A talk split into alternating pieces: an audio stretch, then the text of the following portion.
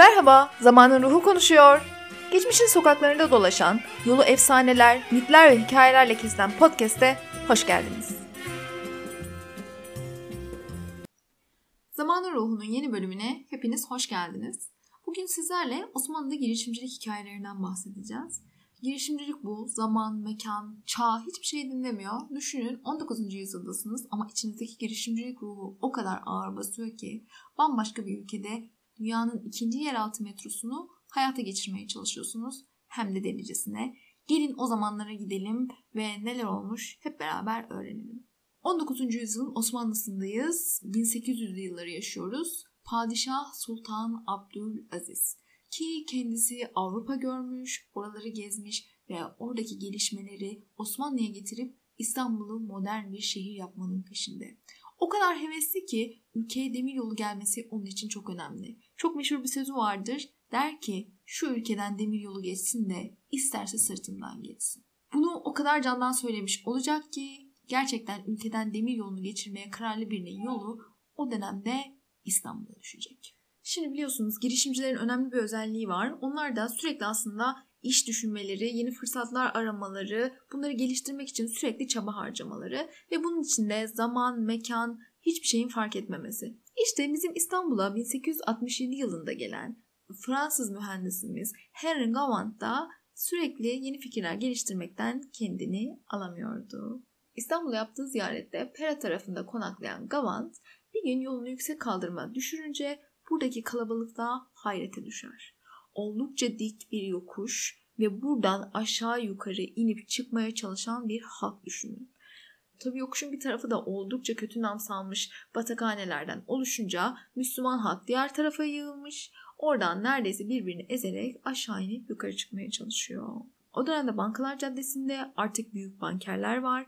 Bu adamlar devlete borç veriyorlar ama akşam olup da Pera'da bir suareye ya da tiyatroya gitmek için ya da evlerine gitmek için yapmaları gereken şey yokuşu tırmanmak. Buna mecburlar ve bunun bir çözümü yok. Gavant bakıyor ki burada büyük bir fırsat var. Tatildeyim falan demeden hemen sandalyesini alıp bugünkü Galata Mevlevi hanesinin karşısına oturuyor ve gelen geçeni saymaya başlıyor. Bir günlük sayım sonucunda bir bakıyor ki o gün o yolu tam 40 bin kişi kullanmış. 40 bin kişi o zorlu yokuşu çıkmış, inmiş, terlemiş, zorlanmış, yük taşımış. Gavant diyor ki bunun bir çözümü olmalı. Madem burada bir yokuş var aslında buraya yerin altına asansörlü bir finiküler yapılabilir. Tabi Gavant bunu düşününce hemen fikrini hayata geçirmek üzere çalışmalarına başlamış.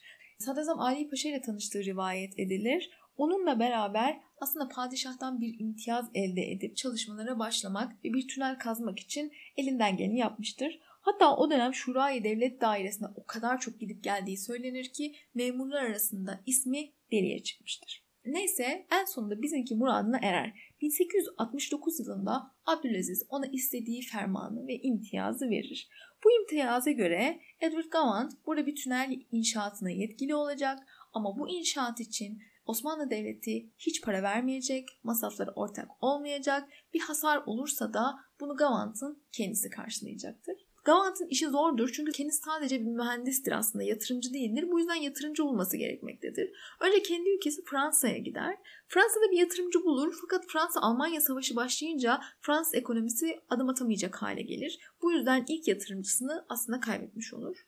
Daha sonra kendisi Fransız olmasına rağmen İngiltere'den bir yatırımcı bulur ve bu şekilde artık çalışmalara başlar.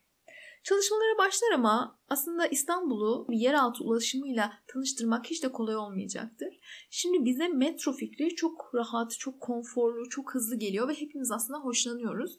Ama o zamanlar insanların metro algısı böyle değildi. Hatta böyle bir algı bile yoktu.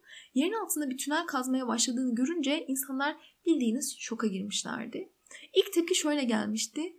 Ölmeden yerin altına mı girilir? İnsanlar gerçekten ölmeden yerin altına girmeyi çok şaşırtıcı ve çok korkunç bulmuşlardı. Bu yüzden de kullanmak istemediğini söyleyen büyük bir kalabalık ortaya çıkmıştı. İkinci zorluk ise aslında kazmaya başladığı bölgenin kimliğinden ötürüydü. Biliyorsunuz Tarlabaşı diye bir bölgemiz var. Tarlabaşı ne tarlası aslında orası? Ölüler tarlası, Büyük Ölüler tarlası ve Küçük Ölüler tarlası. Bizim Gavant'ın tüneli inşa etmek istediği yerde aslında Küçük Ölüler Tarlası'na çok yakın bir yerde ve orada bir mezarlık bulunduğunu biliyoruz biz. Özellikle 6. yüzyılda veba salgını sırasında binlerce insan ölünce burada bir mezarlık açılmış ve buraya ölüleri gömmüşler. Hatta o kadar çok insanın öldüğü söyleniyor ki böyle ölüleri gömecek yeterli yer kalmadığı için gömdükleri ölülerin üstünde zıplayıp biraz daha onları bastırıp üstüne böyle biraz daha hani ceset koyabilmek için yer açmaya çalışmışlar. Böyle aslında bir toplu mezardan bahsediyoruz. Sonra da buraya daha sonraları adı unutulmuş bir Aziz'in gömüldüğüne inanıyormuş oradaki Rum halk. Buranın kazılmasının ve o mezarların rahatsız edilmesinin aslında kötü şans getireceğine, kötü tarih getireceğine inandıkları için de Gavand'ı engellemek istemişler. Ama bizim girişimcimizi kimse durduramamış. O kulaklarını aslında bunların hepsine tıkayarak işine devam etmiş. Aslında bu hikayeler çok önemli çünkü benzer bir hikayede dünyanın ilk metrosu olan İngiltere'deki metro için de geçerli. Orada da yine böyle mezarlıkların yanından geçtiği için metronun hayaletli olduğunu düşünüyorlar. Demek ki ilk metroların kaderi hep böyle hayaletlerle, mezarlıklarla anılmakmış. Tünelin diğer önemli bir özelliği ise onun aslında insan eliyle kazılmış olmasıdır. Gerçekten o zaman tabii böyle ağır iş makineleri olmadığı için insanlar bir bu uçtan bir de öbür uçtan başlayarak kazıp kazıp aslında tüneli oluşturmaya çalışmışlar. Tünel bugün Galata Kulesi'nin neredeyse altından Bereketzade Camii'nin de altından geçerek aslında Karaköy'e ulaşmaktadır. E, Gavant metro yaparken aslında şöyle bir şey tasarlıyor zihninde. %15'lik bir eğim var yaptığı yerde deniz seviyesinden 62 metre yukarı kadar çıkacak. Aslında bir yokuşun üzerinde gidip gelecek iki tane vagon tasarlanıyor. Aslında bunlar asansör sistemiyle gidip gelecek. Bir tanesi aşağı inerken aslında diğerinde yukarı çıkması sağlanacak. Bunları tetikleyecek de buharla çalışan motorlar bulunuyor. Zaten hemen bugün tünelin karşısında da çok uzun bir baca görürsünüz. İşte o da o buhar atölyesinin yani cer atölyesinin bacasıdır. Bu şekilde planlamalar da yapıldıktan sonra aslında sıra test sürüşlerine geliyor. İki tane vagon getiriliyor ve test sürüşlerine başlanıyor. Tabii ki test sürüşleri şimdiki olduğu gibi değil, içine ağırlık koymak gerekiyor. Onlar da ağırlık olarak hayvanları seçiyorlar. Hayvanları içeri dolduruyorlar. Bir aşağı, bir yukarı, bir aşağı, bir yukarı. Gerçekten uzun süre test sürüşleri yapılıyor. Sonra çok görkemli bir açılış yapılmasına karar veriliyor. Ama açılışta maalesef çok üzünlü bir nokta var. Bunu söylemeden geçemeyeceğim. Gavant bütün engelleri aştı. Parayı buldu. Padişahı ikna etti. Halkın dediklerine kulak asmadı. Dünyanın ikinci metrosunu İstanbul'da meydana getirdi. Ama ne zaman ki İngilizlerle masaya oturdu işte orada kaybederek yaptı. Ben bu hikayeyi okuyunca bir daha anladım ki İngilizlerle masaya oturmaktan gerçekten korkmak gerekiyor. Çünkü her şeyi halledebiliyorsunuz. Herkesi ikna edebiliyorsunuz. Ama İngilizlerle masaya oturduğunuzda ellerinizde boş kalkabiliyorsunuz. Ki bizimki de öyle olmuş. Yani bilmiyorum adamın kaderine Türklerin talihinden mi bulaşmış ama masada kaybeden o olmuş ve tam açılışa bir iki ay kala İngiliz şirket onun bütün haklarını da elinden alarak onu aslında tünelden ve şirketten uzaklaştırmanın yolunu bulmuş. Hatta o kadar ileri gitmişler ki kendisini açılışa bile davet etmemişler. Gerçekten çok acı ve çok üzüntülü. Yani insan onu çabasını okudukça bile orada olması gereken ve o aslında vagonlarda seyahat etmesi gereken ilk kişi olduğunu gerçekten anlayabiliyor.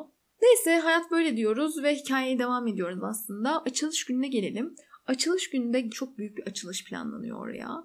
Bugün vagonların hemen yanlarına sağ ve sol taraflara çok büyük masalar kuruluyor. Alexander Valery'yi bilirsiniz. Kendisi Osmanlı Bankası'nın mimarıdır. Arkeoloji Müzesi'nin mimarıdır. Çok önemli ve değerli bir insandır. Onun babasının Pera'da bir şekerci dükkanı var. Pastacı aslında. Bir süre sarayda da çalışmış hatta. Onun yaptığı böyle tatlıların ikram edildiği çok güzel bir davet veriliyor. İngiliz elçisi de davette yer alıyor ve hatta söz alıyor bu yapılan metronun doğu ve batı halklarını birbirine yakınlaştıracağını söylüyor. Ve törende hem Aziziye Marşı Osmanlı Devleti'ni temsilen hem de İngiltere'yi temsilen Tanrı Kraliçeyi korusun marşını çalmaya başladılar ve bu şekilde ilk sefer yapıldı.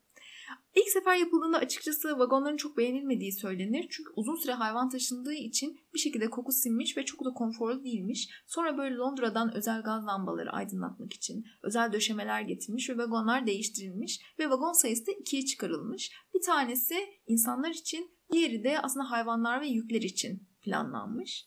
Aslında halk ilk başta çok tepki gösterip buraya fare deliği diye at takmasına ya da ölmeden önce yerin altına mı girilir demesine rağmen daha sonra bu kolaylıktan tabii çok hoşlanmış ve insanlar burayı çok fazla şekilde kullanmaya başlamışlar. Öyle ki ilk açıldığında ilk 14 gün içinde 75 bin yolcu taşıdığı söyleniyor. Daha sonraki aylarda biraz da bilet parasında indirim yapınca Haziran ayında aylık yolcu sayısı 225 bine kadar çıkmış ki bu o zamanın e, nüfusuna vurduğumuzda gerçekten çok büyük bir rakam. Hikayeyi en son bir de Sülün Osman'la bitirmek istiyorum. Gerçekten bu doğru mu bilmiyorum ama eğer Galata Kulesi'ni satmışsa bunu da yapabilir diye düşünüyorum. Meğer bizim Sülün Osman şöyle bir şey yapmış. Hacı adaylarını onlara hacca götüreceğim diye kandırıp paralarını almış. Renli hacca göndereceğini söylemiş ve onları gelip Karaköy'de tünel metrosuna bindirmiş. Zavallı adamlar yukarı çıkmışlar, görevliler inmelerini istemiş. Onlar da gelmediklerini falan söyleyip kavga edip inmemişler. Ama sonra beş kez gidip gelince artık kandırıldıklarını anlamışlar. Ama tabii Sülün Osman'ı ara ki bulasın. Efendim, güzel İstanbul'umuza dünyanın ikinci büyük metrosunu kazandıran, aslında büyük bir girişimcilik örneği olan, azmiyle kendisine hayran bırakan, Sultan Abdülaziz'in de bu ülkeden demir yolu geçsin de isterse sırtından geçsin lafını zihnimize kazıyan hikayemiz bu şekilde. 17 Ocak tünelin açılış yıl dönümü. Bu arada onu da hatırlatmış olalım. Bir sonraki hikayede görüşmek üzere. Beni takip etmeyi unutmayın.